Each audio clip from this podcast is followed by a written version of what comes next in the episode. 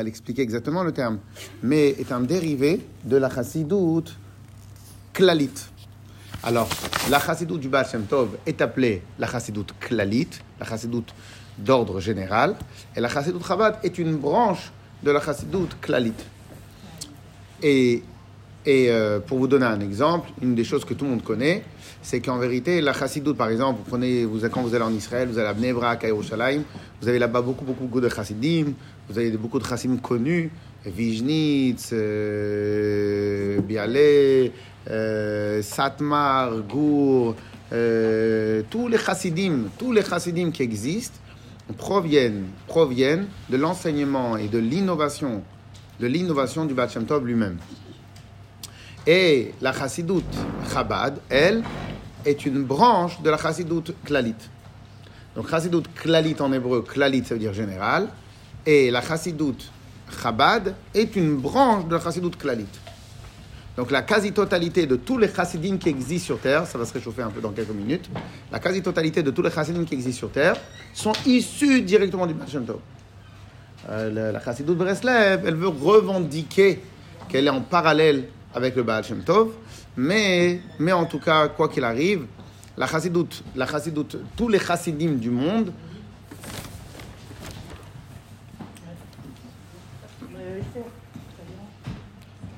tous les chassidim du monde, tous les chassidim du monde,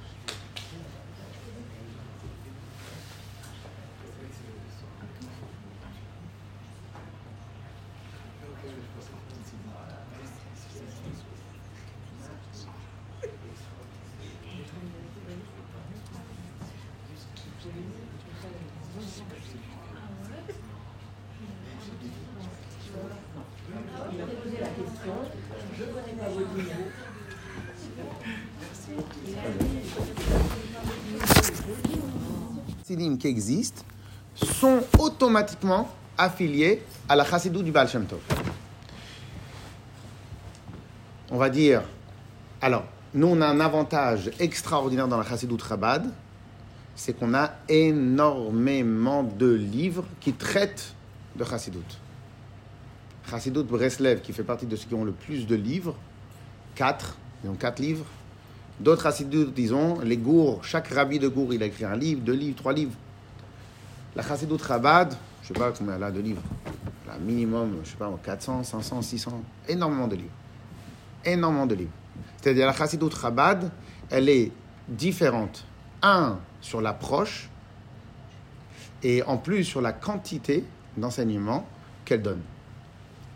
En gros, si on voudrait dire, si on voudrait dire, la chassidoute klalit, telle que le Baal Shem Tov l'a enseignée, elle a été continuée par tous les élèves du Baal Shem Tov. Le, le Admor Azaken, le Baal, le Baal, le Baal Atania, le Rabbi Zalman, a rajouté une couche supplémentaire, ou une couche, ou on peut l'appeler comme vous voulez, ou une, une affiliation différente, ou une, ou une sortie différente, qui va se transformer en Chassidut Chabad. Alors déjà, premier indice de c'est quoi Chassidut Chabad, on va en parler tout à l'heure, c'est que, c'est quoi déjà les, les, les de Chabad? Et Chochma Binadat sont les facultés de l'intellect. Donc cela veut dire que puisque nous avons dix forces dans l'âme, Chochma, Bina, Da'at, Chesed, Gvura, Tiferet, Netzach, Od, Yesod et Malchut, donc et la Chassidut Chabad, et au nom des trois forces, donc on a trois forces intellectuelles et sept traits de caractère, donc et la Chassidut Chabad, le nom est sur les trois euh, forces intellectuelles. Donc de là, vous en déduisez facilement que la Chassidut Chabad a un attrait particulier pour l'intellect. Ok? Pour l'intellect. Et ça, ça va être la particularité de la Chassidut Chabad, qu'on va voir dans quelques instants. Oui? S'il vous plaît, les traits que vous avez donnés de, pour l'âme, est-ce que ça se rattache à toutes les parties de la Neshama ou une seule partie de. enfin, est-ce que c'est à la Yerida, la Neshama ou... Normalement, alors, en vérité, en vérité tout, tout ce qui existe sur Terre est composé de tout. Sauf que, il va y avoir, par exemple, la Neshama de Beth Hillel. C'est une Neshama qui est essence. C'est-à-dire, c'est-à-dire le- le- l'élément plus présent chez Beth Hillel, c'est Chesed. L'élément le plus présent chez Gvura, en tout cas le dominant, c'est Gvura.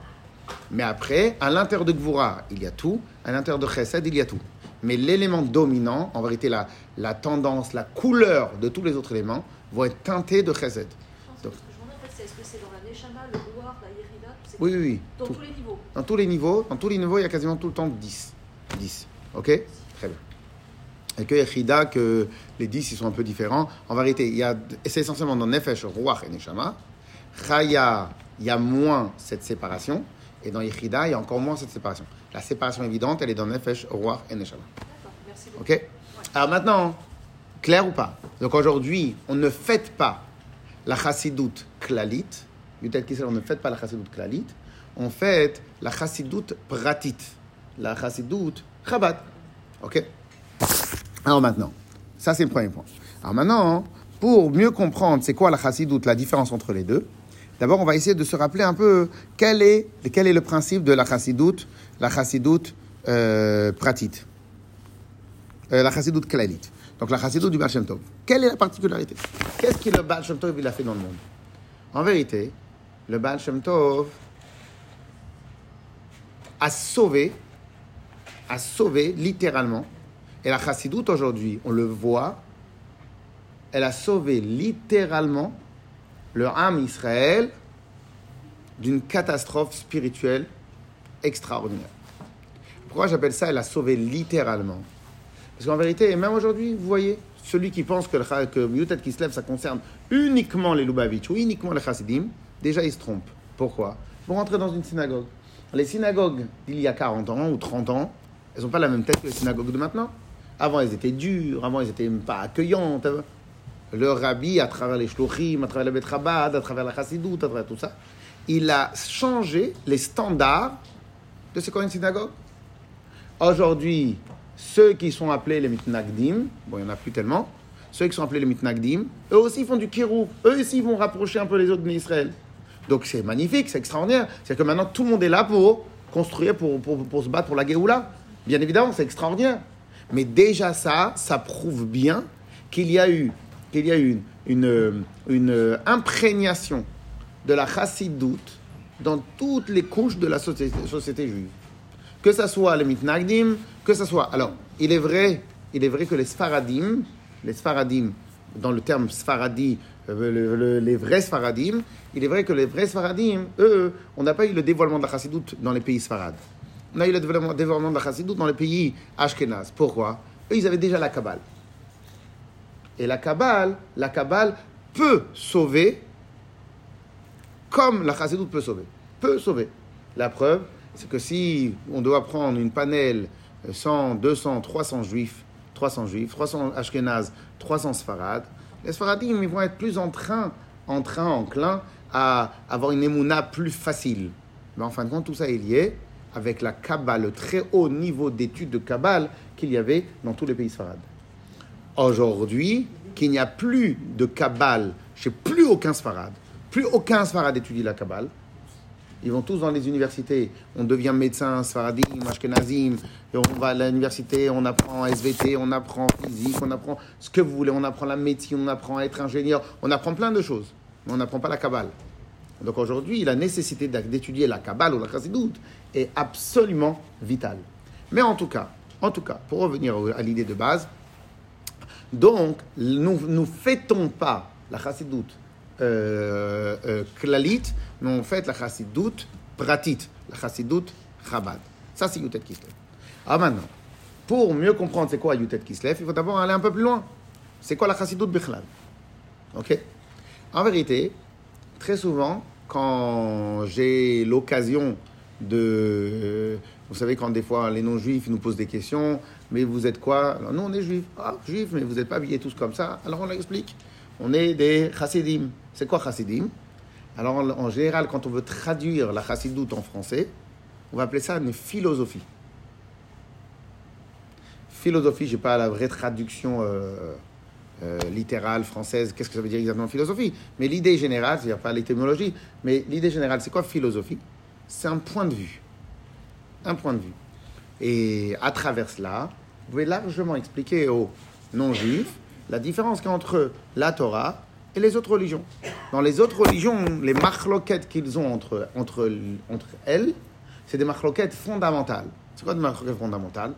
Chez les musulmans, sunnites, chiites et wahhabites, ils sont totalement opposés. C'est-à-dire, ils ne sont pas d'accord.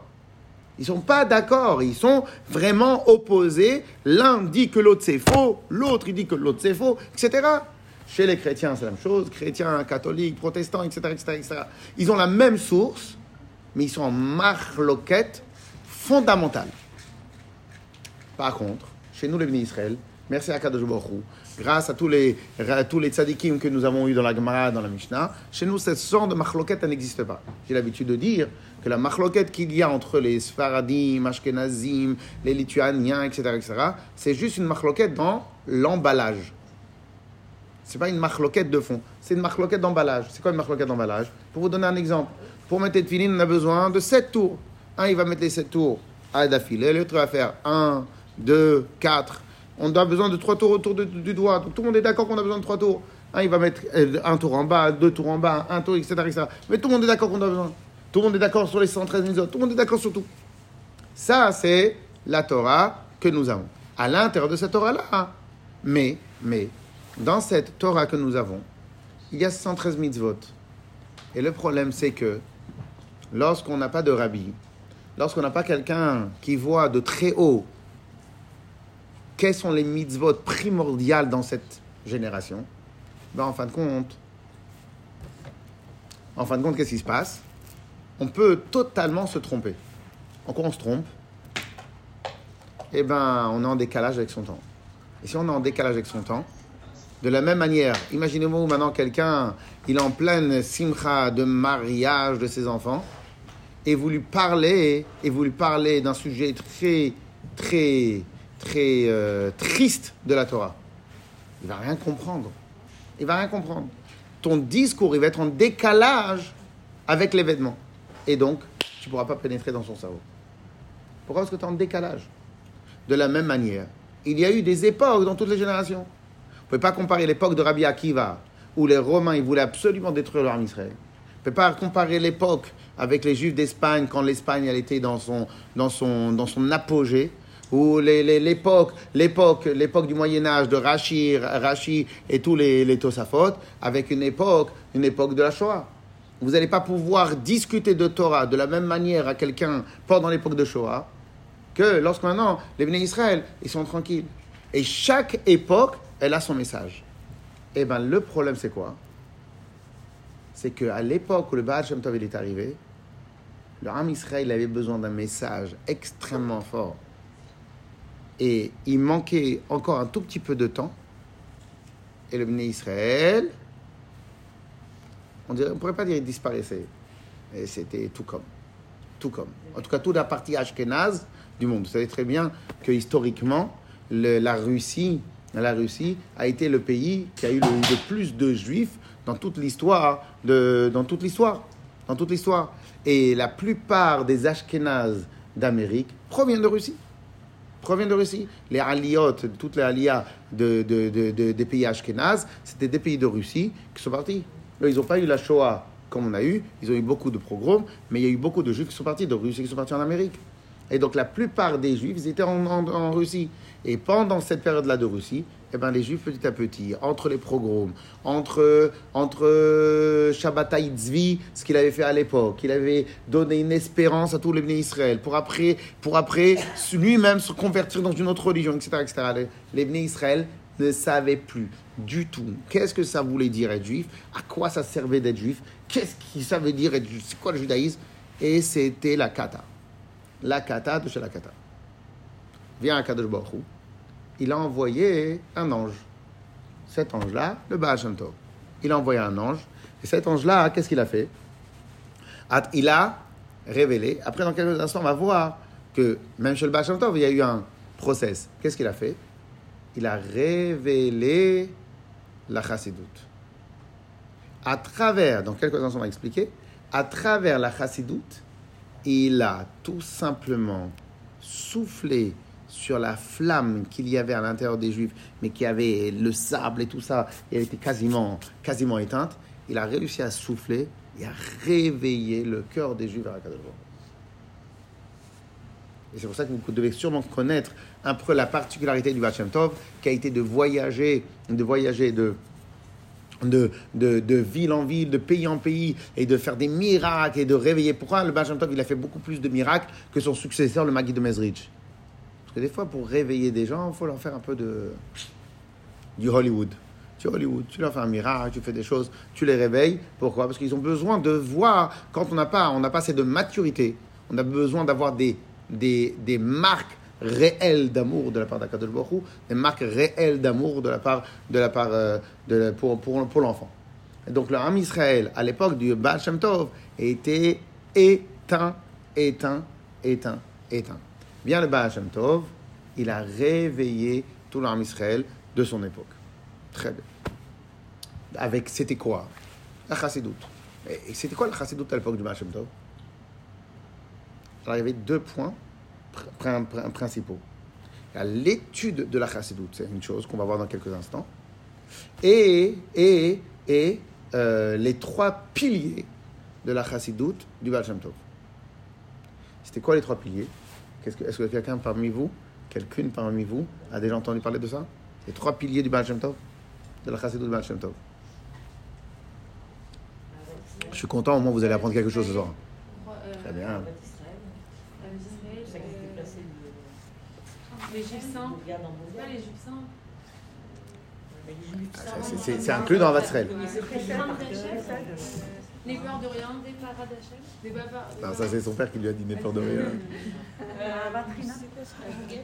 Israël. Hein Très bien. Très bien. Bravo, madame. Et le troisième Troisième, c'est quasiment le, le, la colonne vertébrale de la chassidoute. Non. Non, non, non. La simcha. La simcha. La simcha. La simcha. Simcha. La tfila. La tfila. La simcha. Baruch haba, baruch haba la Simcha, la Tfila et Avat Israël. C'est les trois grands piliers de la chassidoute, du Baal Shem Tov. Alors pourquoi j'appelle ça les trois piliers? Parce que le, le Baal Shem Tov, il a concentré toute son, toute son intention à répéter, répéter, répéter sans cesse ces trois points-là, les répéter, les faire vivre, répéter sans cesse ces trois points-là à chaque instant, à chaque occasion, à chaque moment. La simcha, obligatoire. Avat Israël. Alors, on va, alors, on va comprendre déjà pourquoi, pourquoi la tfila. La tfila, c'est très facile, mais ça ne fait pas l'unanimité. De nos jours, Baruch Hashem, de nos jours, euh, ça va? De nos jours, de nos jours, euh, la tfila, de plus en plus de gens, ils, ils essayent de s'investir dans la tfila. Mais en vérité, la tfila, c'est un pilier absolu de notre service de Dieu. Pourquoi Alors, vous savez que même les dames, elles ont une obligation minatora de prier. Parce qu'en vérité, on a oublié, qu'est-ce que ça veut dire prier? Ah, bravo, c'est ça la question. Non, dès que vous dites trois, dès que vous dites trois, c'est que c'est Midera Banane, c'est plus Minatora. Alors c'est quoi la, c'est quoi l'obligation Minatora de prier qui est, qui est obligatoire aussi pour les dames? Non, non, non, non, non. Chaque dame, chaque jour, de, pas chaque jour de sa vie, mais chaque dame a la même obligation que les hommes de prier. Ah, je vais vous expliquer. La tfila, la tfila minatora, elle se résume, le socle, l'ADN de la Tvila, la Torah, elle se résume à un point. À chaque fois que quelqu'un a besoin de quelque chose, il doit demander à Hachem. Si tu as besoin et tu demandes à Hachem, c'est ça ta Tvila. C'est-à-dire, si maintenant tu as besoin, si tu as besoin, hein?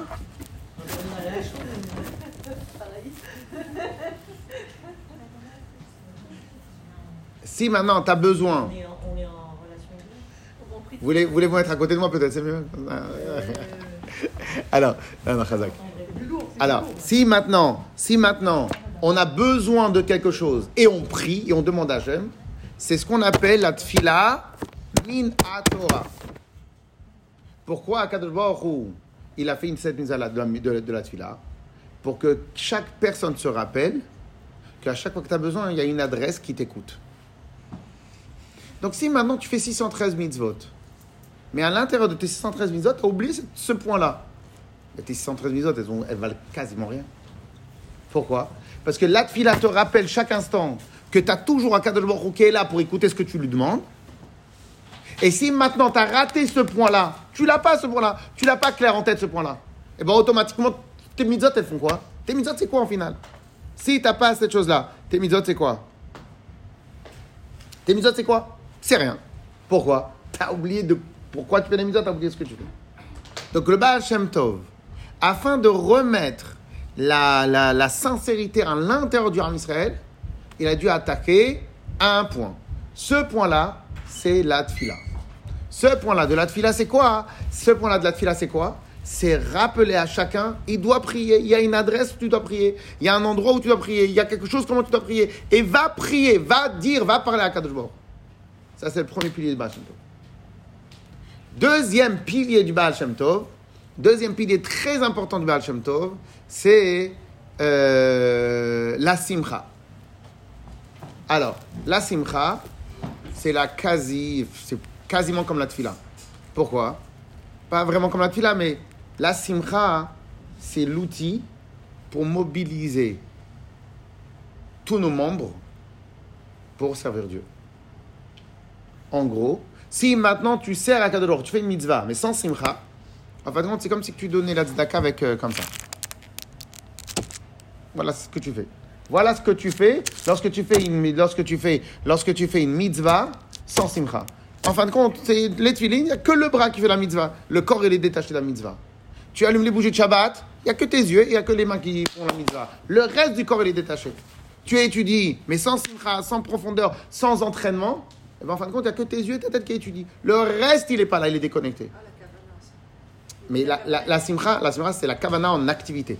Parce que la kavana, c'est que la tête. Ça peut être que la tête. Donc c'est la mo- mobilisation, la mobilisation. Et donc en fin de compte, comment le, le Baal Shem Tov, il a voulu réveiller leur Israël en leur parlant de simcha, de simcha, et leur disant à tous les bénis Israël qui l'écoutaient que même si tu fais une chose toute simple, toute petite, mais tu l'as fait besimcha, tu as élevé la totalité de ton corps. Yes? Ça, c'est le deuxième pilier. Et ça, c'est avec ce deuxième pilier-là que le Baal Shem Tov, il a transformé, il a réveillé. Et pourquoi Et pourquoi le troisième pilier de Yavat Israël? À l'époque, à l'époque. Très bien. Et pourquoi l'élite? À l'époque du, à l'époque du Baal Shem Tov, donc en Russie encore, aujourd'hui encore en Inde, c'est fou, hein, parce qu'il y a des choses qui, qui mettent du temps à changer. En, en Inde, c'est encore aujourd'hui. Et à l'époque du Baal c'était déjà c'était en Russie. C'est ce qu'on appelle des castes. Des castes. Il y avait les êtres, dans les êtres humains, il y avait plusieurs catégories d'êtres humains. Il y avait les vassaux, les féodés, les vassaux, les serfs, les, ceux qui existent que pour nourrir le plus haut. Après, il y avait le seigneur, le noble, on va jusqu'au tsar. Ça, c'était à l'époque du Baal. Et ces castes-là, elles n'étaient pas importantes. C'était, eh ben, ces castes-là, chez les eh ben, elles ont imprégné, elles ont, elles ont amené à ce que même les Juifs, ils ont des castes. Mais en fin de compte, l'ambiance de la Russie, l'ambiance de la Russie, qui amenait, qui, qui, qui faisait en sorte de respecter les castes, et ben en fin de compte, les Juifs, malheureusement, se sont inspirés de, castes, de ces castes-là pour aussi créer à l'intérieur du Ham Israël, caste.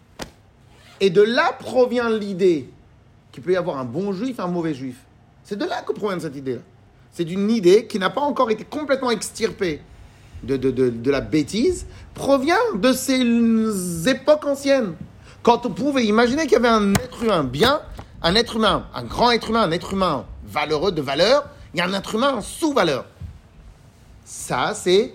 Aujourd'hui, je pense que vous pouvez aller encore en Inde, peut y avoir un vrai hindou, indien, et un sous-sous-race d'Indiens. Il y a des castes on le voit même aux tenues vestimentaires. Votre caste, vous la portez sur votre tenue aussi. Selon la caste, on ne peut pas porter le même type de Et l'un, et l'un, exactement, ils n'ont pas le droit. Ils n'ont pas le droit de l'un, ils n'ont pas le droit de se mélanger. Ils sont très... Et donc, et donc lorsque maintenant, lorsque maintenant le pays où vous habitez depuis 200, 300 ans, il a comme règle les castes, et ben malheureusement les juifs, ils peuvent petit à petit s'imprégner de cette, de, de- cette idéologie-là et créer au sein même du Ham Israël qu'il y a plusieurs sortes de Ham Israël. Mais le problème, c'est quoi? C'est que si tu pars de ce principe-là, un Ben Israël qui n'a pas étudié la Torah, un Ben Israël qui ne connaît pas beaucoup de choses, il va dire quoi? Ah, Kadosh Baruch il regarde pas mes actes. Il préfère regarder les actes et les mitzvot des, vrais juifs. Moi, je suis une sous-race de juifs. Je suis une sous-race d'humains. Je suis aussi une sous-race de juifs.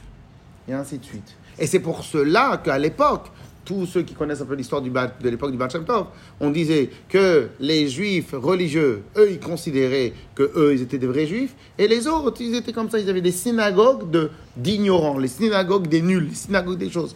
Pourquoi? Parce qu'en fin de compte, ça venait de là. Qu'est-ce qu'il a fait le Baal Tov? Il a, amené une, il a fendu cette carapace. Il a amené une lumière dans cette carapace-là. Qu'est-ce qu'il a fait le Baal Tov? Il est venu, il a dit, mais vous êtes fous Ça n'existe pas. Cela veut dire qu'on n'a pas tous une âme divine. C'est-à-dire que nous tous, on n'a pas, on pas, on provient pas de la même manière d'Akadosh Baruch. Il est venu, il a dit, "Ah, Avat Israël veut dire. Alors on a une phrase qu'on avait déjà lue, on a dit à plusieurs fois, plusieurs reprises au Chabad. Ici, c'est une phrase qui ne provient pas des rabbis Chabad, mais d'autres rabbis chassidiques. Ils disent, par exemple, par exemple, si maintenant tes enfants à toi ont plus d'importance que les enfants de ton voisin, ont plus d'importance à tes yeux que les enfants de ton voisin, il faut que tu te remettes en cause ta notion de Havat Israël. Pourquoi? Parce que c'est la même chose. Si tu considères réellement que tous les bénis Israël, on est une seule et unique famille, qu'il n'y a pas de différence entre un Ben Israël et un Ben Israël, et que pour chaque Ben Israël, il y a une importance phénoménale, et que c'est un enfant d'Akadosh Baruch Hu, donc en vérité, pourquoi tes enfants, ils auraient une priorité sur d'autres? Et ainsi de suite, et ainsi de suite, et ainsi de suite, et ainsi de suite. Ok? Que les parents, ils ont une responsabilité directe sur leurs enfants. Ça, c'est une chose. Mais en fin de compte, tu dois aimer tout le monde de la même manière. Ce chidouche-là, et on a entendu là, le, à Yom Yom il y a quelques jours, que le Bacham Tov disait qu'on devait être prêt à faire don de sa vie, mais qu'on n'ait jamais besoin de faire ça, don de sa vie, même pour un juif qu'on n'a jamais vu de notre vie. C'est-à-dire dans ta vie, dans ton, dans ton judaïsme de tous les jours, tu dois être prêt dans ton judaïsme de faire sur nefesh, même pour un juif que tu n'as jamais vu de ta vie. C'est-à-dire que tu dois aimer un juif que tu n'as jamais vu de ta vie exactement comme ta meilleure amie que tu côtoies toute la journée. Ta meilleure amie, elle va être con, elle va être jalouse. Mais comment tu lui donnes com- Comment tu fais pas ça avant moi? Fait, Lui, il a besoin, toi, tu n'as pas besoin. Mais tu le connais pas. Peu importe. Ce chidouche-là, ce chidouche-là, il provient absolument, ça a été une innovation. Pas une innovation parce que Avat c'est Klal Gadol Torah. Ce, ce, cette locomotive, ce leitmotiv, ce point, point d'ancrage a été clairement, clairement voulu par le Baal il y a mis une importance phénoménale. Et grâce à cela, grâce à trois points, trois points stratégiques, il y a des organes vitaux dans le corps. C'est les organes vitaux de l'époque. Les organes vitaux de l'époque, c'est quoi? Un, tous les bénis Israël, on est les mêmes. Donc relève ta tête, relève ta tête, relève un peu tes épaules. Et quand tu parles à Hachem, tu peux parler à Hachem exactement comme celui qui a terminé toute la gamme entière. Donc déjà, tu respires un peu mieux. Au lieu d'avoir les épaules comme ça, au lieu d'avoir les épaules comme ça, parce que t'es pas Simcha, non, tu peux pas, tu peux pas servir Dieu sans Simcha. Alors je vais poser une question complètement exprès, très grossière, mais c'est pour vraiment aller au bout du raisonnement.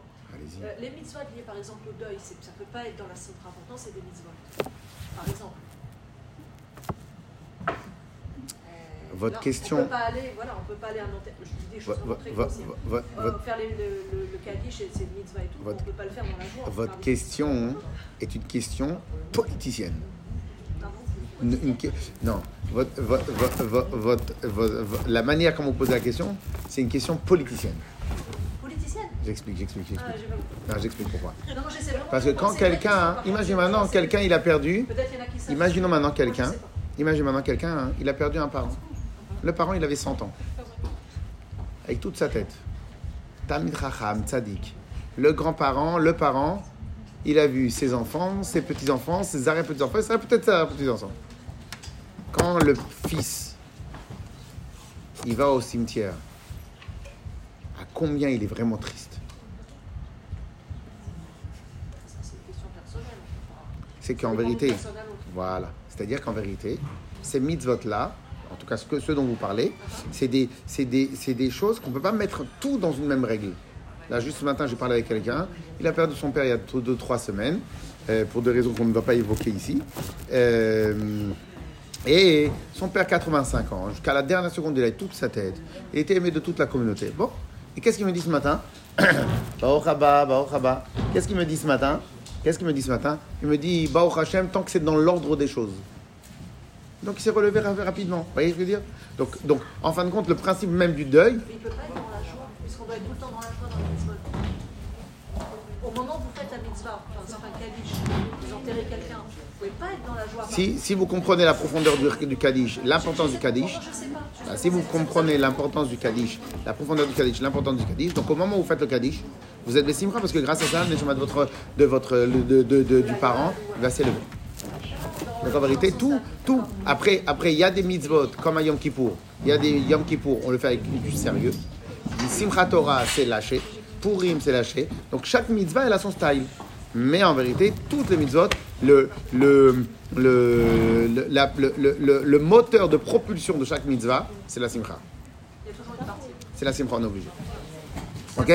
Alors maintenant, maintenant, donc, donc jusqu'à maintenant, on a expliqué, on a expliqué, donc on a, on a vu.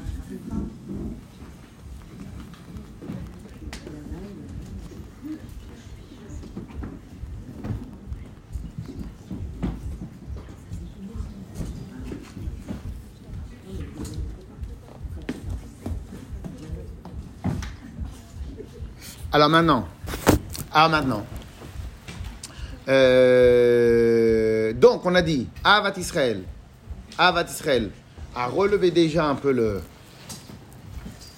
la tête des Juifs. Après Avat Israël, on a eu la Simcha. Donc même quand tu fais la mitzvah, tu as les épaules en arrière, tu as le corps en arrière, tu as le corps bien droit. Et après, on a dit la tfila. Et que la tfila, elle amène du bitachon, elle amène, elle amène une connexion supplémentaire avec Akadosh Baruch. Et donc ces trois choses-là, ces trois choses-là, ces trois piliers-là, eh ben, en fin de compte, ont été le moteur, ont été le, le, les outils pour les organes vitaux du Arm Israël de l'époque. Et que puisque maintenant l'armée Israël, il était tristouné, et pas tristouné, il était vraiment triste, à cause de toutes les bêtises, à cause de tous les programmes qu'il y avait, à cause de tout, il se sentait, la majeure partie du armée Israël se sentait une sous-race du armée Israël. Donc en vérité, une sous-race aussi dans les mitzvot. Donc je n'ai pas besoin de faire le mitzvot avec la même, même investissement qu'un autre va avoir, puisque justement, je n'ai pas la même qualité, la même valeur. Donc en fin de compte, même dans mes mitzvot, je ne me mets pas. Et puisque maintenant je suis une sous-race de juifs, je n'ai pas besoin de prier, puisque Akadosh Baruch Hu va pas m'écouter. Donc en fin de compte, le Admor le Baal il a vu quelle a été la vraie erreur, pas la vraie erreur, les vrais besoins vitaux du Arm Israël de l'époque. Et donc il a concentré toute l'artillerie, toute la force de frappe, il a concentré tout le feu sur ces trois organes vitaux-là. Ça, c'est le Baal Tov. Ensuite, comme on était tout au début de l'époque de la Chassidoute, donc automatiquement, automatiquement, il n'y avait pas vraiment de livre du Baal Tov. C'est seulement plus tard qu'on a ce qu'on appelle, le- ce qu'on appelle Ribash, le testament du Rabbi Israël Baal Tov. Mais en vérité, c'est pas vraiment le testament, c'est plus- plusieurs, plusieurs euh, les, grands, les dictons, les grands points que le Baal Tov, le Baal il a initiés. Mais, mais, et donc comment on étudiait Chassidut à l'époque? À l'époque, on étudiait pas Chassidut.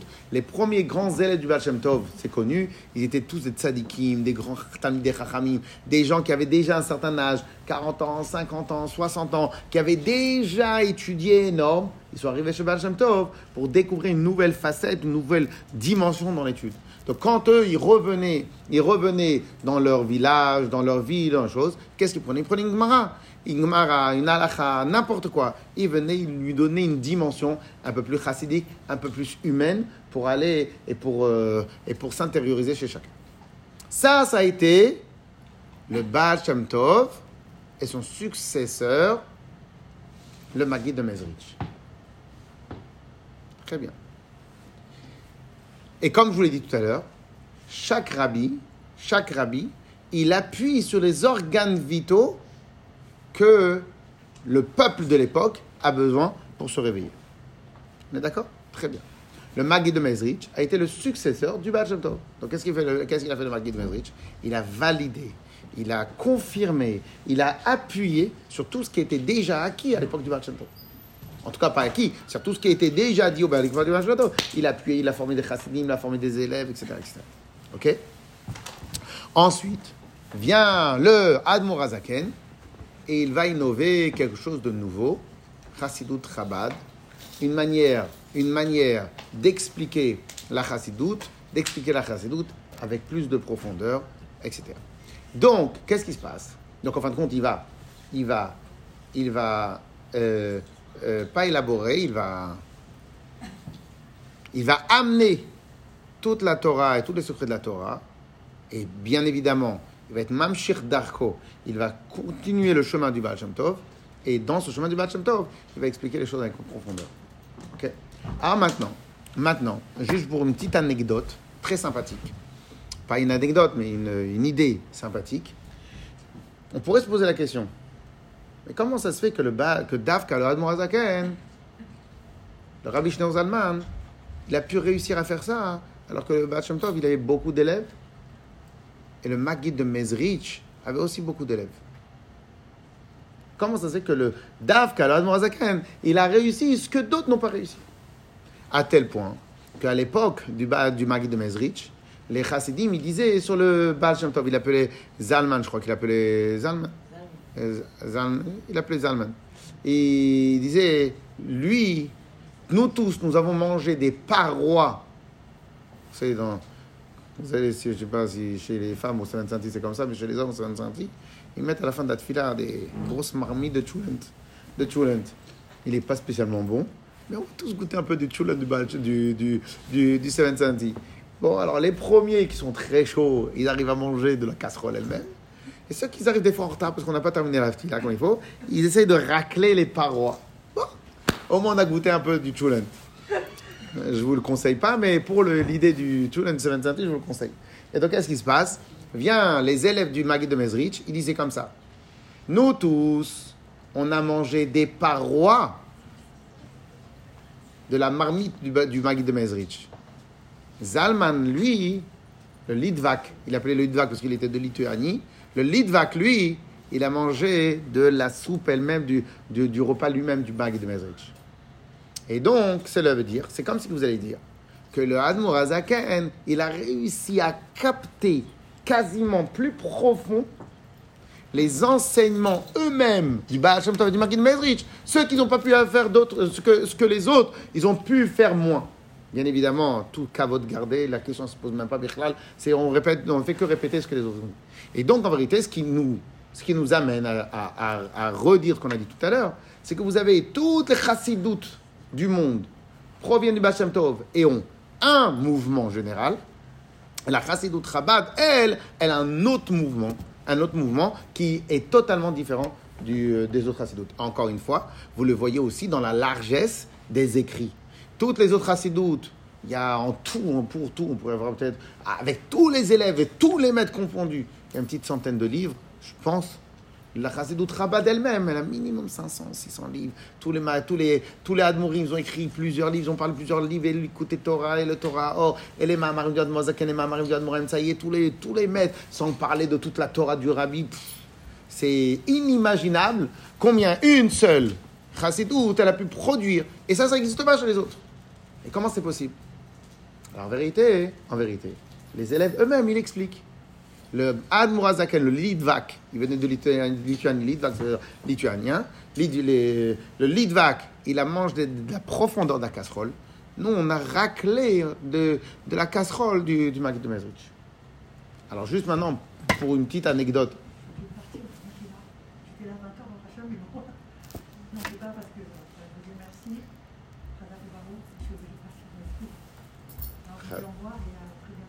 J'étais là 20 ans, parce que je vous remercie. Khazak et Baron, je suis obligée de passer dans le coup. Alors, je vous envoie et à très bientôt. Je vais Khazak. partir comme ça pour vous remercier. Chazak. Chazak. Shana Tova. Des bonnes choses, Shana Tova. Amen, amen. Merci beaucoup.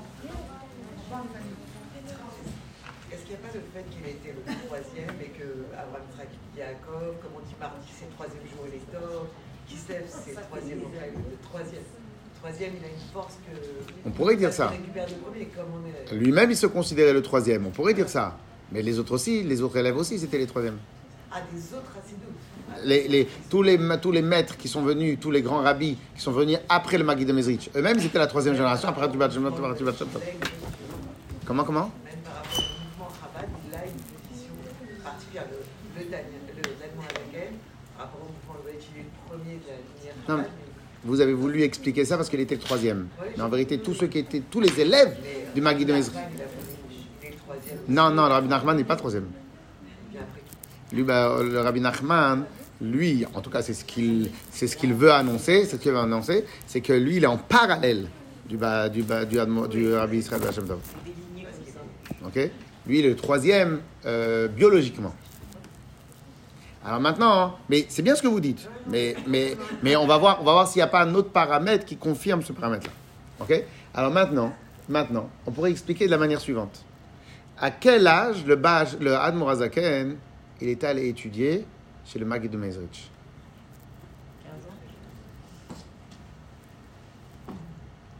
C'est l'encyclopédie de la soirée, ça. Alors, alors, alors, il, est arri- il est arrivé étudier chez le, Admo- chez le Magid de Mezrich à 15 ans. À 15 ans. Alors maintenant, vous allez me dire, ok, alors, bah, déjà, c'est pas mal, les 15 ans. 15 ans, aujourd'hui, les, les, aujourd'hui, les, les, les, les et Yeshiva, ils arrivent à la Yeshiva à 15 ans. C'est en fin de compte l'âge de 15 ans et l'âge où on démarre quasiment sa vie, sa vie d'études. Mais qu'est-ce qu'il a fait jusqu'à 15 ans? En fin de compte, il faut savoir que le Magid, le Admoazaken, à part déjà, déjà, le Baal Shem Tov avait annoncé sa, sa, sa venue au monde euh, quelques années avant même qu'il naisse. Le, d'après les écrits chassidiques, le, ba, le, ba, le, le euh, je suis encore en cours. Et euh, d'après, d'après les, les, les, les, les, comme les légendes chassidiques, en tout cas ils sont écrits, hein, quand je dis légendes, c'est pas. Et ce qui est marqué, c'est que le Bachan, le Admoazaken, il est une Neshama nouvelle qui n'est jamais descendue sur terre. C'est la première fois que la Neshama du du Admoazaken, foulait le sol, était rentrée sur terre, le sol. Alors que la quasi-totalité de toutes les Neshamot que nous avons, qu'il y a eu jusqu'à maintenant, elles sont toujours, il y a une, toujours une partie de la Neshama qui a déjà été sur, sur terre et euh, elle se renouvelle. On va pas rentrer dans les détails, mais en tout cas, elle a déjà été sur terre. Le Bach, le Admoazaken, c'est la première fois que sa Neshama, elle descend sur terre depuis la création du monde. Donc déjà, ça, c'est une particularité. Le Ba'ad Mourazaken lui-même, lui-même, il était déjà à 13 ans, avant ses 13 ans, il était déjà considéré comme un Gaon Olam, comme un des grands du monde, un des grands rabbinim de la terre, un des grands euh, tzadikim de la terre. Déjà à 13 ans, sa bar mitzvah, tout le monde disait qu'il était déjà, faisait parmi déjà des, des grands maîtres, des grands maîtres, des grands maîtres, des grands connaisseurs de la Torah de l'époque. Ok, déjà à 13 ans. Et lui-même, le Baal Shem le lui-même, il, dans son derrière, dans Avodat Hashem, alors il faut savoir, pour encore continuer la petite histoire, il faut savoir que le Baal Shem Tov, le Admorazaken, le Admorazaken, il aurait pu être un élève aussi un peu du Baal Shem Tov. Pourquoi? Parce qu'il était, le Baal Shem Tov, il était, euh, il a coupé les cheveux du Admorazaken quand il était petit. Donc, le Baal Shem Tov aurait pu avoir comme élève le Admorazaken. Mais le Baal lui-même, il a dit non, celui-là, il est pour mon, élève. Je veux pas, je veux pas, je veux pas euh, euh, euh, brouiller, brouiller l'étude qu'il aura plus tard. Je veux pas le brouiller. Je veux le laisser faire son propre derrière. Mais le Baal lui-même, c'est lui qui a coupé les, cheveux à 3 ans du Baal du. Mais le Admorazaken, il devait avoir comme élève, il devait d'abord faire un peu son chemin, un peu son étude, un peu se former, un peu, pour après complètement se donner à l'enseignement du, du, du, de Mezrich. Et donc, l'avantage qu'il y a eu pour le Tov- du Admorazaken, pardon, l'avantage c'est quoi? C'est que Tous les autres élèves, ils sont arrivés chez le Magui de Mezrich. Ils avaient une- 30 ans, 40 ans. Ils avaient déjà étudié, ils s'étaient déjà formés. Ils étaient déjà, déjà, ils avaient déjà leur caractère, ils avaient déjà leur vision du monde. Sur leur vision du monde, leur vision de la Torah, ils ont rajouté dessus la vision du, du, du Magui de Mezrich. Et donc, par conséquent, la, vision du Baal Shem Tov. Bien, le, le Admor Zaken, lui, il était tout neuf. Pourquoi il était tout neuf? Malgré toute la Torah qu'il connaissait, mais à 15 ans, t'es tout neuf. Même si tu as été au Cheder, bien évidemment, sans comparaison aucune avec la connaissance du, du Zaken, mais même si tu vas au Cheder, quand tu arrives à 15 ans, tu sais très bien qu'à l'Aïshiva, tu vas, hum, tu vas apprendre sous une autre dimension tout ce que tu as pu apprendre. Et parce que tu as grandi, et parce que tu es, au début de ton de, de- d'être un adulte, etc., etc., etc. Yes? Une anecdote très intéressante sur euh, la différence d'approche du Magid, du Admor Azaken et des autres élèves, encore une fois, que Dieu préserve euh, sans leur le caveau de aucun nous on n'est rien du tout, on ne fait que répéter et que essayer d'apprendre de ce qu'on répète. Et lorsqu'une fois le Magid, de le Magid, il a demandé à parmi son grand élève, un de ses grands élèves, il dit, on a dit tout à l'heure Advar Torah, est-ce que tu as pu le réviser, que tu le connais Est-ce que tu peux me le répéter? Alors il faut savoir que chez les chassidim de tout temps, quand le rabbi il disait un Dvar Torah, les chassidim de tout temps allaient directement étudier le Mahamar, l'enseignement, jusqu'à qu'ils connaissent par cœur. Il y a encore une petite anecdote très sympathique que une fois, on- comme ça on raconte, que le rabbi il avait dit un Mahamar, et une fois qu'il avait terminé le Mahamar, le lendemain, il y a la yeshiva, donc tous les bachouis vont à yeshiva. Et à Ole Torah, il y a un bachou yeshiva, spitz comme ça, il moi je suis un chassid du rabbi. Qu'est-ce qu'il a fait ce bachou yeshiva? Il était, au lieu d'apprendre la Gemara, il a étudié le Mahamar pour l'apprendre par cœur. Et il était fier de lui. Il était fier de lui. Pourquoi il était fier de lui? Parce que malgré qu'on doit apprendre la Gemara, chassid, il est obligé d'abord d'abord étudier le Mahamar. Et après, il peut étudier la Gemara. Le Rosh Yeshiva, il arrive. Il dit, qu'est-ce que tu fais? Vous savez, quand vous êtes fier de faire une Avera, c'est... J'étudie le Mahamar. Pourquoi tu dis, c'est la, maintenant? Un ne peut pas continuer sa vie s'il ne connaît pas le Mahamar du Rabbi, après la elle avance.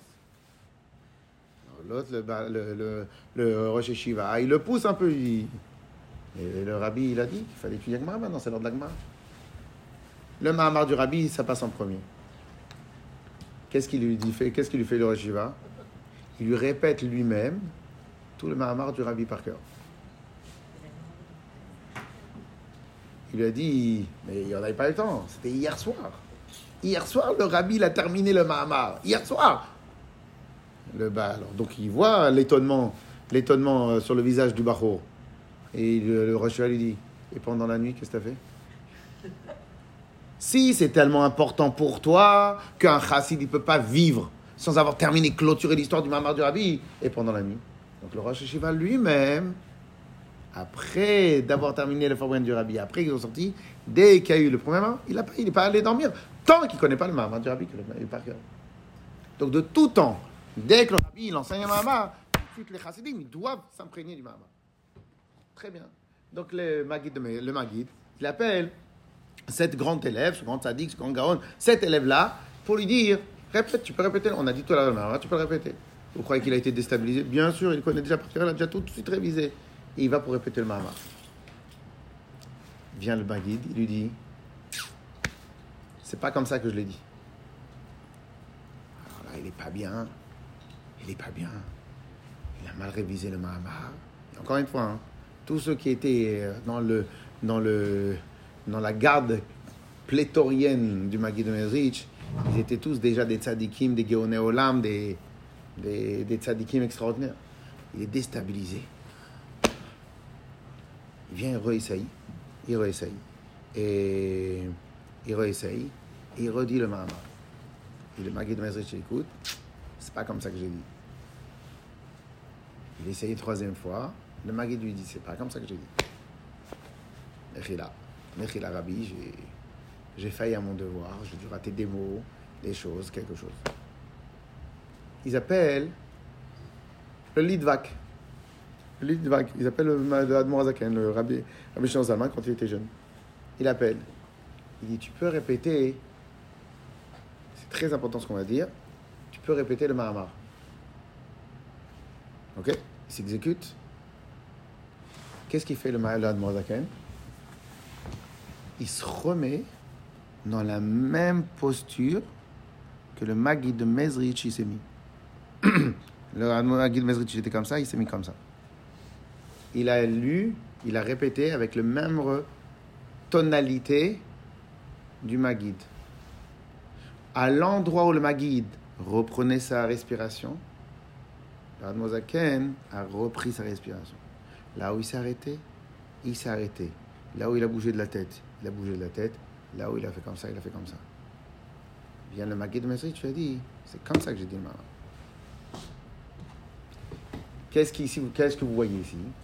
Vous voyez ici de quelle manière, de quelle manière le Admorazaken, du fait qu'il arrivait jeune, il arrivait sur un papier totalement ouvert, totalement blanc, qui n'a pas eu, il a pas eu d'écriture à devoir effacer pour reformater. Et donc il s'est imprégné totalement. Il s'est imprégné tota- totalement.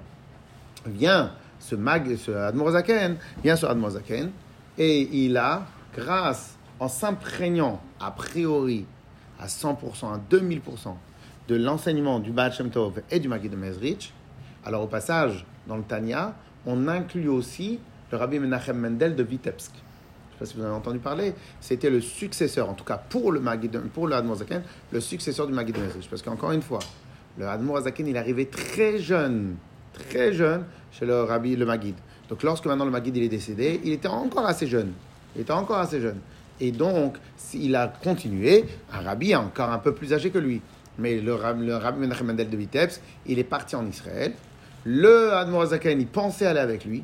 Et le rabbi Menachem Mendel, il lui a dit non, tu resteras, tu resteras, tu restes ici pour garder les autres racines. Ok? Et donc, le rabbi Menachem Mendel qu'on a ici et le rabbi Menachem Mendel, le Tzemar Tzedek, ils sont appelés au nom du, du, du deuxième rabbi, du deuxième rabbi du, euh, de, du de, du Admozaken. Donc le premier rabbi est Rabbi Dovber, donc le Magid de Mezrich qui est aussi à Saïloula, et le Rabbi Dovber, ça c'est le maître du Magid de, du Admozaken, et le deuxième intermittent, euh, maître intermittent du, Admo, du Admozaken est le Rabbi Menachem de Vitebsk. Donc son petit-fils, son fils s'est appelé Dovber, son petit-fils a été appelé euh, Menachem Mendel, notre rabbi, il est appelé aussi Menachem Mendel.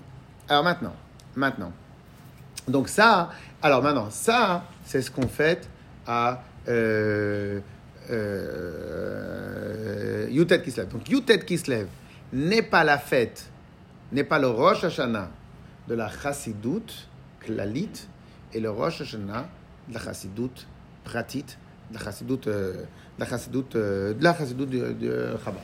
Ok. Ah maintenant, si on veut essayer de prendre un ou deux points de qu'est-ce qu'on pourrait apprendre? En vérité, on a, on a, on pourrait dire que précisément, on a l'habitude de reprendre, de recommencer à étudier le Tanya, Yutet qui se lève, oui ou non. Est-ce que vous avez en tête la préface du Tanya? Euh, La préface, le- ce que le Admo Azaken, il explique dans la préface du Tanya. Pourquoi il Très bien, pourquoi? Il a demandé conseil aussi. Demander conseil. La Les conseils, les conseils c'était sur l'écriture. Sur l'écriture, c'est-à-dire sur l'écrire, alors que, alors qu'à la base, on n'avait pas ce genre d'habitude d'apprendre, d'écrire, d'écrire. Mais le Tanya, le, le- le- le- la substance du Tanya elle-même. C'est la substance du Tanya elle-même. Alors, comment est arrivé le Tanya Est-ce que vous savez? En réalité, c'est marqué dans la préface, hein, au passage. Les chassidim me posaient des questions. Très bien, bravo. Bravo. Donc, le Tanya, de quelle manière il est arrivé?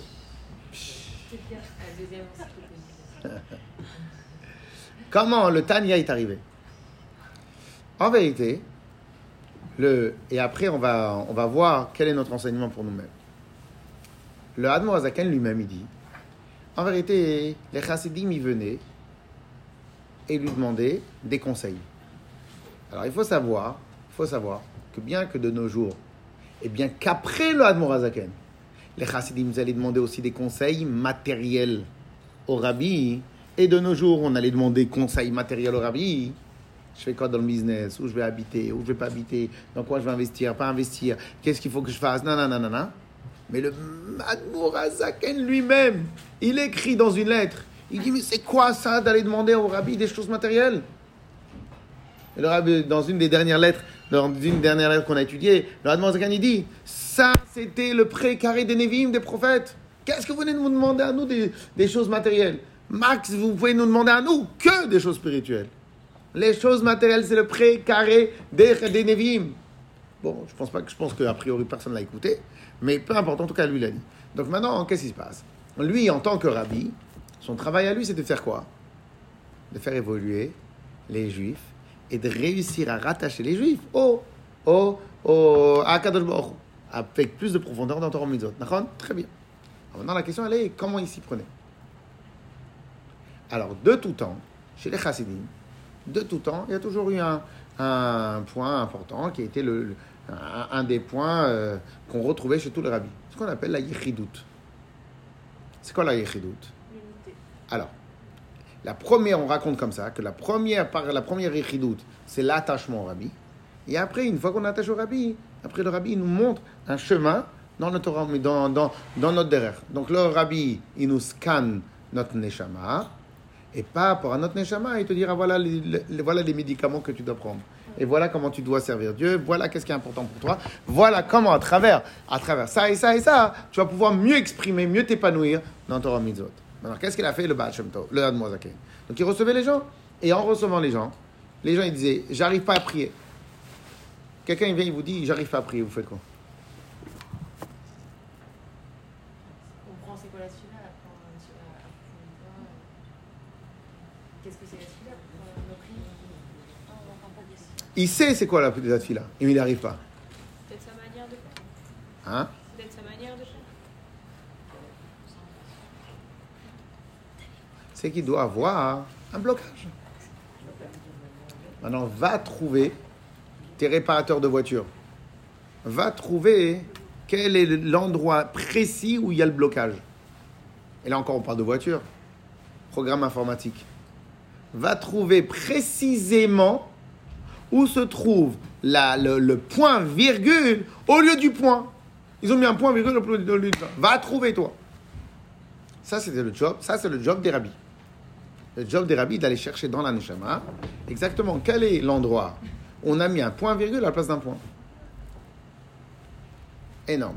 Pour la petite histoire, pour la petite histoire, on raconte, je crois que c'est le rabbi Rachab ou le rabbi Arash, mais j'ai peut-être moi, je j'ai un doute. Une fois, le, le rabbi reçoit plein de gens en Yechidout, et tous les 3-4 heures, il demandait qu'on lui change ses habits, il était en sueur. Il était en sueur. À la fin, le chamash, il comprend rien. Qu'est-ce qu'il en sueur Encore, tu vas faire du sport, t'es en sueur. Encore, il fait chaud, il fait 40 degrés, t'es en sueur, je comprends. Mais quand t'es en sueur, t'es dans ton, ton bureau. Alors, quand il a, posé, il a osé poser la question au rabbi, qu'est-ce que le rabbi il a répondu? Il a dit Est-ce que tu sais, toi, ça veut dire quoi? Se déshabiller, se rhabiller, se déshabiller, se rhabiller, se déshabiller, se rhabiller. C'est quoi l'idée? En fin de compte, le rabbi, quand quelqu'un vient lui poser une question, donc un vrai problème, qu'est-ce qu'il doit faire? Il doit arrêter d'être un rabbi. Il doit pouvoir se mettre totalement dans la peau de l'autre pour comprendre exactement qu'est-ce qu'il veut dire. Donc il doit totalement s'habiller dans la peau de l'autre. Mais le problème, c'est que s'il s'habille dans la peau de l'autre, il y reste dans la peau de l'autre. Il ne peut pas lui amener une solution, parce qu'il va être enfermé dans son problème, exactement comme l'autre. Donc après un certain moment, une fois qu'il a imprégné ce que l'autre, il veut vraiment dire, il veut vraiment dire. C'est pour ça que des fois, même les secrétaires du rabbi, quand ils lisaient, pas ils lisaient des lettres, ils tombaient sur les lettres, ils comprenaient rien de ce que l'autre il veut dire. Le rabbi il répond, et l'autre, et le rabbi il a vraiment compris ce que l'autre il voulait dire. Et il y en a même un autre, il envoie une fois une lettre blanche. C'est le rabbi, c'est un rabbi, c'est exactement ce qu'il doit me répondre. Ok? Et donc, qu'est-ce qui. Une lettre blanche ou une lettre qui n'avait rien à voir, etc. Et donc, qu'est-ce qui se passe? Qu'est-ce qui se passe? Vient une fois que je me suis habillé dans la peau de l'autre. Mais tant que je suis dans la peau de l'autre, je ne peux pas lui répondre. Je me déshabille. Je redeviens un rabbi. Je prends la situation, je la maîtrise, je la comprends. Et une fois que je l'ai compris, je dois redevenir peut-être, je ne sais pas exactement s'il a dit ça ou pas, mais je dois redevenir à l'idée, à l'image ou, à- ou au niveau de l'autre pour lui faire comprendre, pour, lui, pour lui amener dans ses mots à lui, qu'est-ce qu'il pourrait comprendre? C'est ce que ce travail. Donc il est en. Il se déshabiller, se rhabiller, se déshabiller, se rhabiller, se déshabiller, se rhabiller, pour pouvoir rentrer et imprégner le sujet dans l'intérieur de l'autre. Très bien. Donc c'est ce que l'Admozaken il devait faire, et ce que chaque rabbi devait faire. Très énorme, c'est énorme. Le seul problème c'est quoi? Quand au début vous avez 10, 15, 20 chassidim, c'est une chose. Mais à l'époque du Baal Shem Tov, à l'époque du Baal Shem Tov, à l'époque du Baal Tov, euh, à l'époque du Baal Admozaken, les chassidim sont multipliés, multipliés, multipliés. Et à un moment, qu'est-ce qu'il dit? Il dit, en vérité, j'ai plus le temps de m'occuper vraiment de chacun séparément quand j'aurais voulu. Donc imaginez-vous maintenant l'époque du Admor Zaken, où il n'a pas le temps de s'occuper. Imaginez-vous maintenant la grandeur du rabbi d'avoir pu de s'occuper de beaucoup, beaucoup, beaucoup, beaucoup, beaucoup, beaucoup plus de chassidim qu'il y avait à l'époque. Ok? Toute proportion gardée et toute euh, réflexion gardée. Alors maintenant, maintenant qu'est-ce qui se passe? Bien le le il reçoit les gens et à chacun, il donne la réponse adéquate et il lui explique c'est quoi son blocage et comment se débloquer. C'est quoi son blocage et comment se débloquer. Et qu'est-ce que le Zaken lui-même dit? En tout cas, c'est ce qu'on en- en comprend que au fil du temps, il a vu que la majorité des blocages, ils avaient plus ou moins les mêmes grands mouvements. Il y avait toujours 3, 4, 5, 10 mouvements généraux de blocage. Alors bien évidemment, bien évidemment, à notre œil à nous, pour nous, il y en a 300. Mais quand tu réfléchis bien, il y a l'emballage. Les 300, c'est que l'emballage. Mais le point des 300, en vérité, c'est à chaque fois 2, 3, 3, 4 points. Quand maintenant vous avez faim, vous avez faim? Alors, vous avez- vous avez faim de sucré, salé, de quelque chose. Mais vous avez faim. Alors maintenant, pourquoi tu as faim de sucré? Parce que tu es passé devant une boulangerie, donc tu dis Ah, j'ai faim de sucré. Si tu été passé devant un, chinois, tu aurais dit Ah, j'ai faim d'un chinois. Mais ça dépend de l'emballage. Donc lui, là, dans Zaken, il a vu exactement quels étaient, quels étaient les points de blocage qui revenaient constamment. Et il voyait à travers les solutions qu'il amenait comment ces solutions-là, elles pouvaient, elles pouvaient réussir à débloquer cette situation, cette situation et plusieurs familles de situations. C'est exactement cela que l'Admor Zaken, il a inséré à l'intérieur des 53 prakim du Tanya. C'est exactement cela. Donc au début, il disait à voix haute, il expliquait.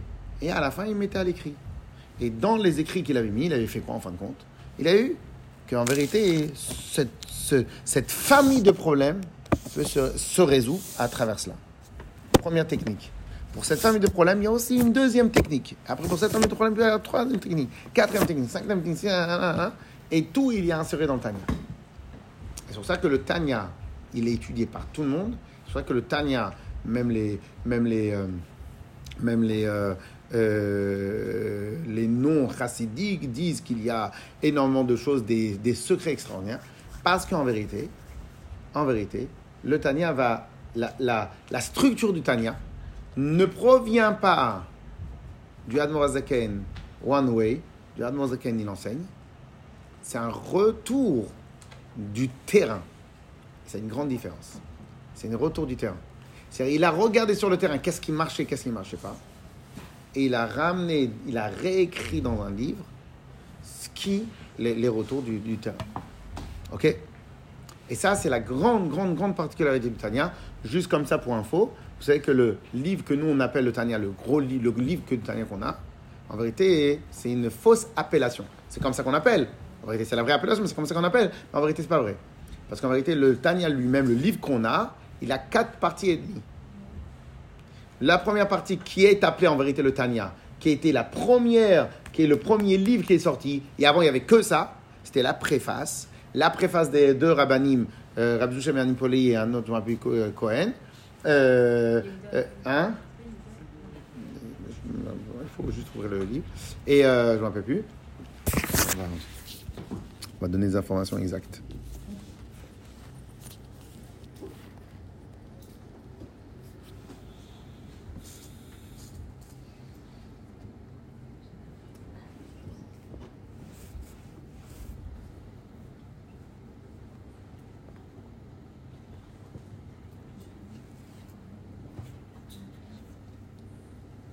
Ouais, bravo. Yehuda Leva Cohen, Reb Douché manipulé. Chazak, kol hakavod. Et donc, qu'est-ce qui se passe? Qu'est-ce qui se passe? Euh, euh, On est en train de dire quoi?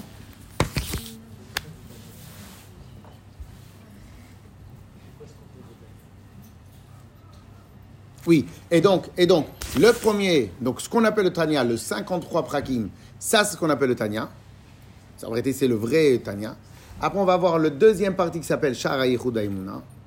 Ça, c'est de la chassidoute très, très profonde. En tout cas, une des, une des, des bases de la chassidoute. Après, on a Igeret Tchouva. Ça, c'est, quoi dans la Igeret Tchouva On va appeler, on va expliquer la Tchouva, on va expliquer l'impact du préserve des Averot, etc., etc. Après, on va avoir compte- euh, HaKodesh, toutes les lettres que l'Admozaken il a pu, il a pu envoyer euh, à plusieurs reprises, mais on n'a pas, bien évidemment, on n'a pas récupéré toutes les lettres du Admozaken. On a repris les lettres qui étaient vraiment imprégnées de Chassidut et qui expliquaient en même temps certaines parties qu'on avait déjà abordées dans le Tanya. Ok? Et le dernier, Contra Sacharon, c'est euh, c'est pour ça que je dis 4, 4, 4, 4, 4 parties et demie. Quand en vérité, le Contra Sacharon va être aussi des choses que l'Admozaken il a rajoutées sur les notions qu'il avait déjà parlé dans le Tanya en premier. Ok? Alors maintenant, donc, donc en vérité, ce qu'on dit nous déjà le Tanya, c'est- l'œuvre, l'œuvre essentielle du Admozaken, c'est les 53 premiers chapitres. Au passage, vous connaissez tous le, ce qui est dit, c'est qu'il est resté 53 jours dans, en prison, et en fin de compte, par rapport à 53 jours, il a, il a payé, il a il a payé, il a payé les 53 jours des 53 prakim qu'il a écrit dans le Tanya. Ok? Très bien. Alors maintenant, pourquoi je vous dis tout ça? Parce qu'à travers ce qu'on est en train de dire, qu'on vient de dire, il peut y avoir une idée générale de c'est quoi l'approche de la chassidoute Chabad. Une des perspectives de la chassidoute Chabad. Ça serait quoi?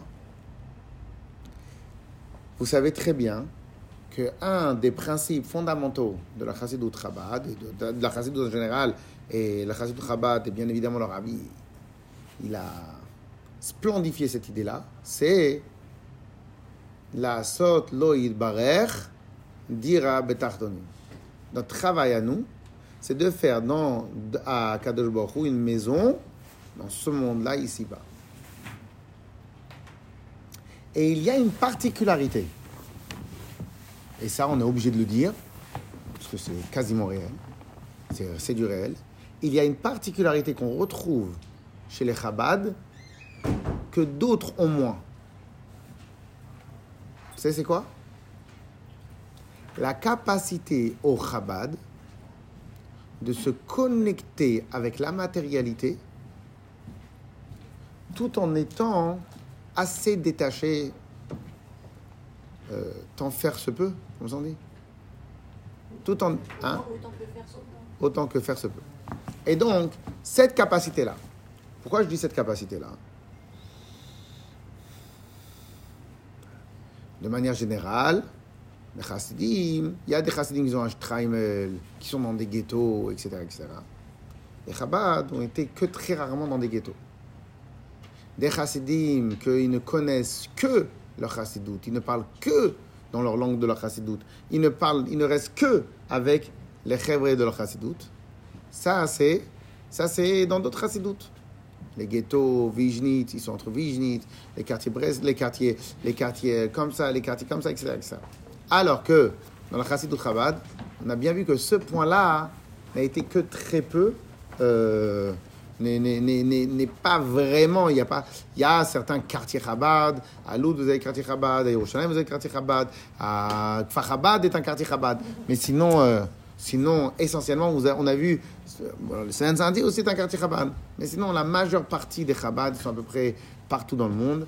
On se connecte avec tous les Juifs du monde il y a très peu d'idées euh, de, séparation à l'intérieur des Bnei Israël, à l'intérieur des Chabad, etc., etc. Alors en vérité, cet, avantage-là que la chassidoute, elle, elle va, avoir- la chassidoute Chabad a sur d'autres chassidouillotes, eh bien on peut en tirer, on peut éventuellement euh, euh, retrouver cela dans l'écriture même du Tanya. Pourquoi? Parce qu'en vérité, quand un rave veut écrire un livre, il peut avoir deux manières comment il va écrire le livre. Il peut écrire ce qu'il a à dire, et il peut en même temps, dans son écriture de livre, écrire son livre, mais selon les retours sur le terrain qu'il a eu. Quelle est la différence entre les deux? La différence, elle est fondamentale. Dans les deux cas, c'est l'analyse du rave. Dans les deux cas, c'est comment le rave, il a pu enseigner déjà ses élèves. Donc, dans les deux cas, sauf que l'un, c'est le rave lui-même, et les élèves, ils ont qu'à s'adapter. Dans le deuxième cas, l'écriture même du livre provient de comment son discours a été adapté, accepté, compris, et comment le terrain lui-même a, a, vérifié et a confirmé ses propres enseignements. Donc au lieu d'avoir un rave qui va être déconnecté du réel, on a eu Davka, un rave que son livre est totalement connecté au réel. On peut vous faire un livre de ce que vous voulez. Et par exemple, je vous donne un exemple. Juste hier, j'ai écouté cette histoire. On avait, vous avez sûrement entendu parler du, Rag, du Ragachover. Ragachover. Ragachover était un des grands maîtres de la Torah euh, il y a une génération, deux générations. En, parlant du rabbi, donc on va être à une génération avant, le rabbi. Le rabbi lui-même, il les ramène énormément dans les sikhot. Dans les sikhot, était un, un chassid du Ragachover, mais était un adepte de la manière d'étudier du Ragachover.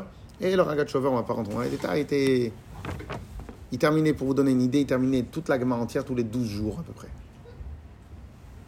Ok? Et donc, et le Ragachover lui-même, il avait un autre Gaon dans sa ville. Lui, il était le Rav des Chassidim, je crois, et l'autre, c'était le Rav des Misnagdim. Et c'était des Mitnagdim, ceux qui n'étudiaient pas. Et les deux, c'était des Geoné Olam, des Tzadikim, des Geoné Olam, que Alvaï, qu'on puisse, on puisse être la poussière qui est en dessous de leurs leur pieds. Et, et les deux, les deux, ils ont dû une fois représenter deux parties dans un din Torah. Donc les deux personnes, Shlomo et Reuven, ils avaient un din Torah entre eux deux. Comme eux, c'était les deux Dayanim, les deux Rabbanim de la ville. Donc il y a une règle qui s'appelle Zabla. C'est quoi Zabla? C'est moi, je suis, il y a Reuven qui va chercher son Rav, qui va voir quel Rav il a envie qu'il siège au din Torah. Shlomo, il va aller chercher le Rav, quel Rav il a envie qu'il siège? Et après, les deux rabbanim de Reuven et de Shlomo, ils vont choisir un troisième. Très bien. Dans le Din Torah, le, le, le, le Rav de Misnagdim, il a, il a dit un din. Et le Ragachover, que lui, c'était un Rav exceptionnel, toute génération confondue, il a dit Oh, t'as oublié ce que t'as dit, ça contredit un Tosfot qui est marqué là-bas, là-bas. Maintenant, les deux, ils connaissaient toute la Gemara, toute la Torah entière par cœur. Écoutez bien. Lui, il a pris très mal, écoutez bien, le fait qu'il a pu oublier un Tosfot, qu'il n'avait pas clair en tête ce Tosfot, au moment où il a dit la halakha. Écoutez la suite. Le lendemain ou la semaine d'après, il a jeûné une journée entière pour quelque part demander pardon, en tout cas pour faire tchouva, sur le fait qu'il ait pu omettre de sa tête, qu'elle a pu voiler dans sa tête une partie de la Torah, un Tosfot de la Torah. Un Tosfot, ça fait trois lignes. Sur une Gemara qui est grande comme ça. Il a jeûné sur le fait qu'il a oublié un Tosfot. Vous imaginez un raf comme ça, qui a un tzaddik, qu'est-ce que vous... Et il va vous dire que c'est comme ça qu'il faut être dans la vie de tous les jours. Mais c'est déconnecté du réel.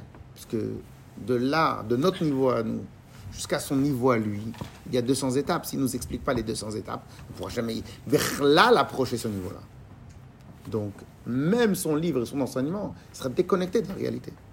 Donc, s'il explique son livre tel que lui voit la perspective du monde, sera déconnecté du réel. Eh ben, Maître Ragachover lui-même, lui-même, il était déconnecté du réel. Quand il parlait, il parlait que pour les grands maîtres de la Torah. Il ne parlait pas pour les gens simples. Vient le Admour Azaken, le chidouche qu'il y a dans le Tanya. La particularité qu'il a dans le Tanya, c'est que son livre lui-même provient d'un retour sur le terrain. Ce retour sur le terrain est aussi peut-être, d'une certaine manière, une des structures de la pensée Chabad. Tout ce que tu veux enseigner, comprendre dans la Torah, tout ce que tu veux pouvoir imaginer dans la Torah, tout ce que tu veux pouvoir réfléchir à la Torah, cette réflexion-là, elle doit avoir comme support le réel.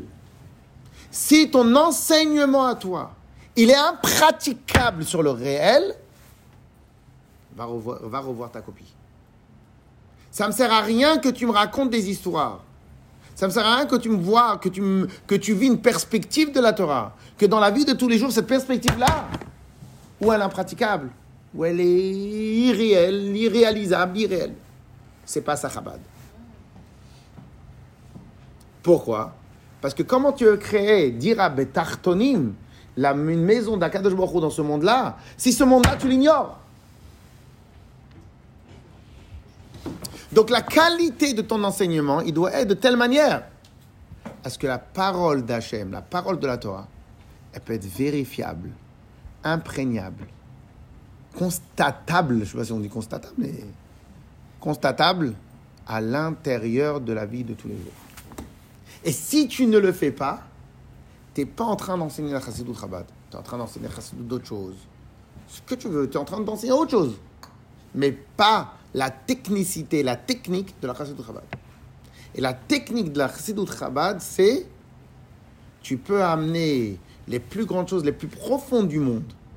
Mais il faut que ces choses les plus profondes puissent être, habillées dans le réel et dans la vie de tous les jours. Et si maintenant ce que tu enseignes n'est pas n'est pas n'est pas n'est pas n'est pas n'est pas imprégné, n'est pas vérifiable, n'est pas abordable sur la vie de tous les jours. Ben, c'est autre chose que tu apprends. C'est pas de la chassidut Chabad. C'est autre chose que tu apprends. Dans un des premiers cours, dans un des premiers, on va peut-être terminer sur ça, je sais pas quelle heure il est. Non, ouais. Et dans un des premiers cours qu'on a donné, on a Baruch Hashem sur euh, YouTube, on a beaucoup beaucoup de cours de, de- du Tanya. Lorsqu'on a expliqué la préface du Tanya, euh, alors on a expliqué à l'époque, alors on a donné, c'est les cours qu'on donne pour les dames le mardi matin. Et je sais pas si les dames elles ont vraiment compris à l'époque, mais, on a expliqué que le Tanya, c'est le Krav Maga. Le Krav Maga de la Avodat Hashem. Ah, pourquoi on appelle ça le Krav Maga de la Avodat Hashem? On a expliqué. Le Krav Maga, c'est un concentré, pas, c'est même pas un concentré, c'est une discipline qui tire sa technique de tous les, je dirais pas les milliers d'années, mais les, centaines de centaines d'années de tous les maîtres en arts martiaux qui ont travaillé, qui sont, qui sont bagarrés, qui ont combattu, qui ont élaboré. Et les arts martiaux ont une grande sagesse euh, dans plein de domaines. Ok? Maintenant, surtout ces arts martiaux-là, tu peux apprendre toutes les techniques du Krav Maga en un an. Toutes les techniques en un an, deux ans max.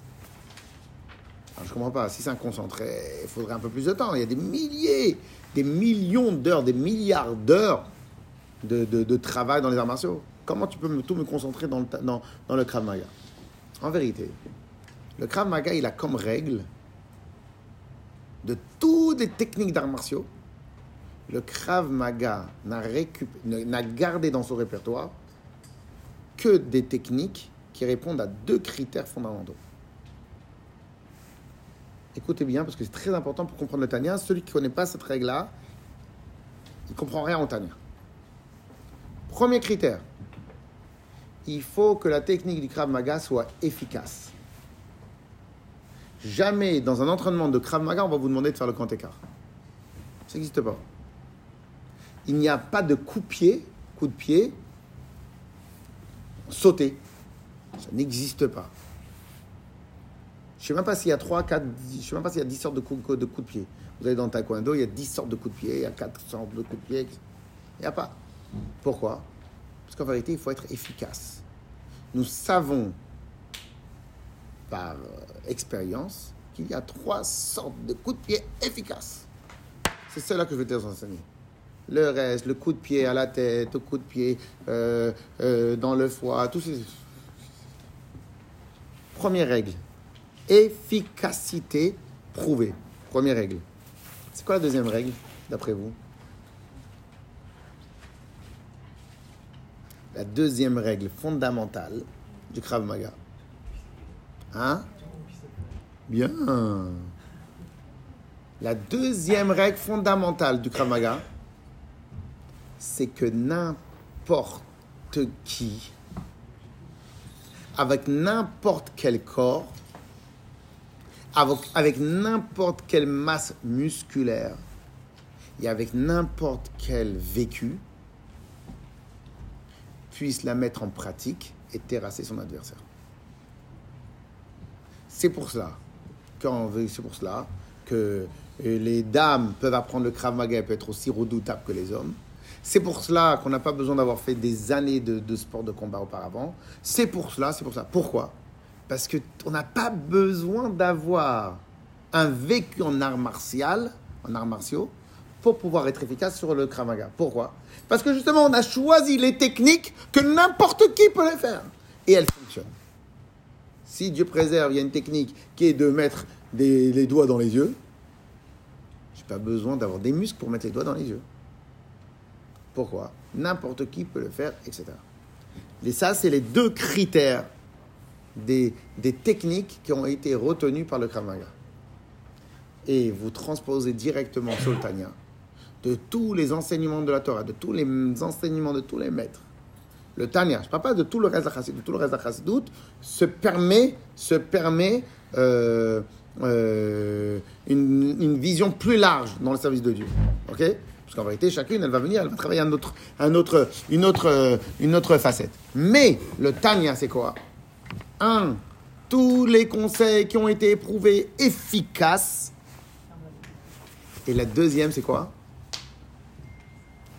Tous les conseils que même des gens que leurs parents n'ont pas été religieux, n'ont pas été pratiquants, que lui-même il n'a jamais été à la yeshiva, que lui-même il vient de faire tchouva, que lui-même il a eu une expérience de vie, il est parti au Tibet, il est parti en Thaïlande, il est revenu, il est que tu veux, vit totalement à l'ouest, s'il s'approfondit dans le Tanya, il va y retrouver des conseils efficaces, pas seulement efficaces, que lui-même, il peut terrasser son adversaire alors qu'il a aucune aptitude au combat de base et aucune endurance au combat de base, aucun muscle en, dans, de, de, de, développer dans le combat de base.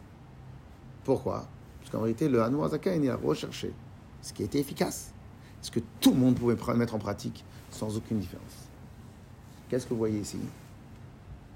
Vous voyez ici que depuis le début, le Admour Azaken n'a pas voulu faire de la chassidoute Chabad une chassidoute déconnectée de la réalité, une chassidoute que les pères fondateurs, entre guillemets les pères fondateurs, que le Baal Shem Tov, lorsqu'il a voulu amener la chassidoute dans le monde, c'était Davka pour réveiller le monde, les gens.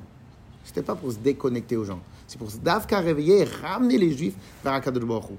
Donc, un des principes fondamentaux que l'Admour Azaken a dû garder de par lui-même, c'était retrouver cette obsession de l'efficacité, du réveil et de l'attachement d'Akadosh Baruch et donc, et donc une réalité du terrain, comment l'enseignement profond de la Torah peut se retrouver dans chaque chose qu'on regarde dans le monde, dans chaque chose qu'on voit, et comment on peut faire de cette maison-là une maison pour Akadosh Baruch Et ça, et ça, c'est un respect absolu de la structure que le Tov et de la volonté du Tov qu'il a voulu mettre en place. Et le Admozaken, il a continué. Pour. Et pourquoi? Parce qu'en vérité, l'objectif, l'objectif de la Chassidut Chabad est de faire venir Mashiach. J'aimerais terminer sur un dernier point. Un point que j'aime bien dire, que j'aime bien dire. Et, euh, et euh, aujourd'hui, aujourd'hui, vous avez sûrement entendu parler des shlochim du Rabbi. Oui, très bien. D'après vous, quand est-ce qu'a commencé la- le concept de la shlichut chez Chabad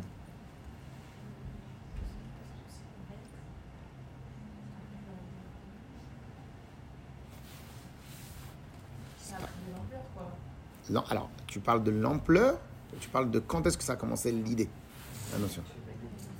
Hmm?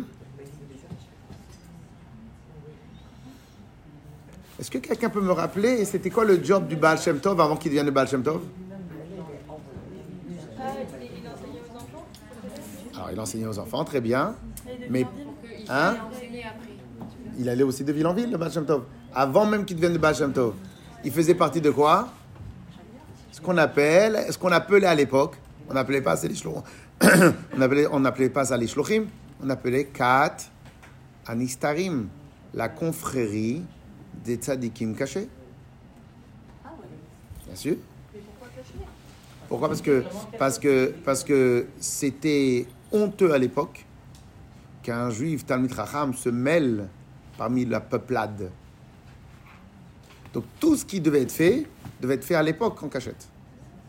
Donc et le Baal Shem Tov lui-même est juste la quatrième version des Baal Shem.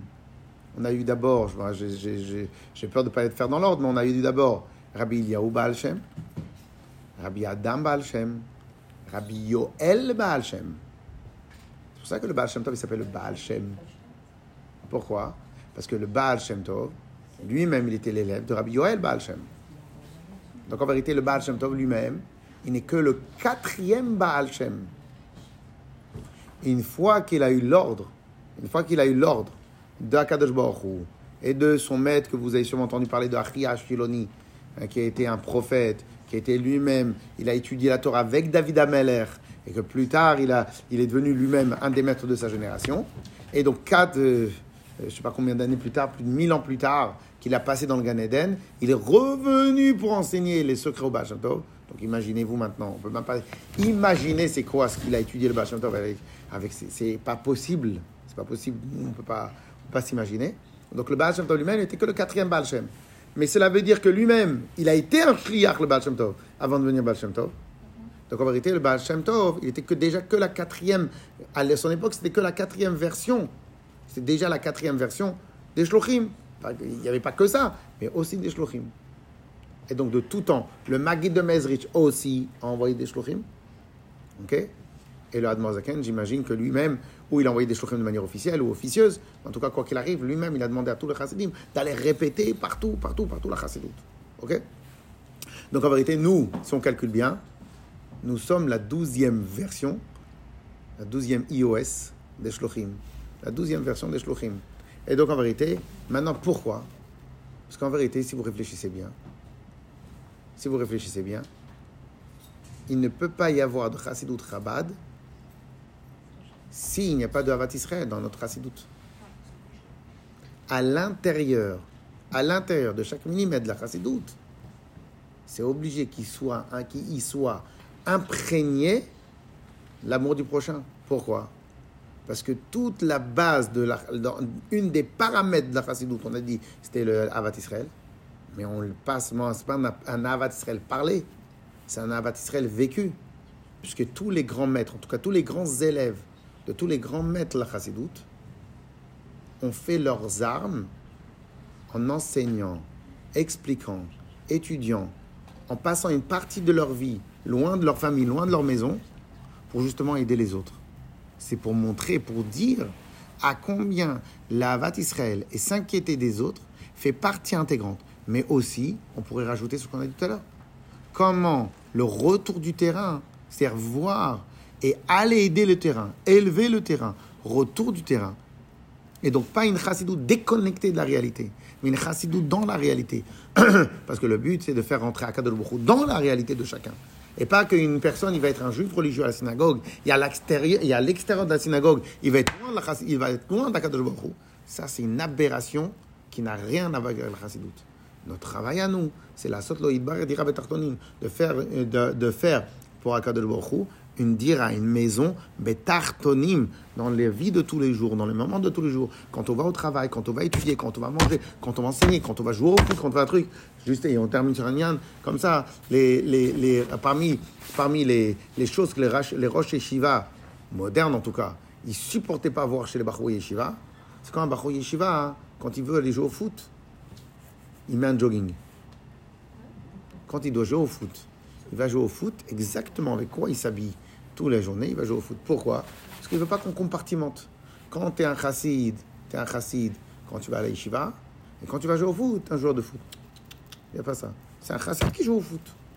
C'est-à-dire qu'en vérité, dans la vie de tous les jours, la chassidoute qu'on apprend à la yeshiva, elle doit continuer dans chaque instant de notre vie, dans chaque endroit de notre vie. Il ne doit pas y avoir de, séparation. Et en fin de compte, ça, c'est le but de la chassidoute. Ça, c'est le but de Abel Shem. C'est le but de Anne Morzaken. Ça, c'est le. Hazak Baruch. Lechaim, lechaim. Shabbat à la synagogue, j'ai jamais de tapement de main.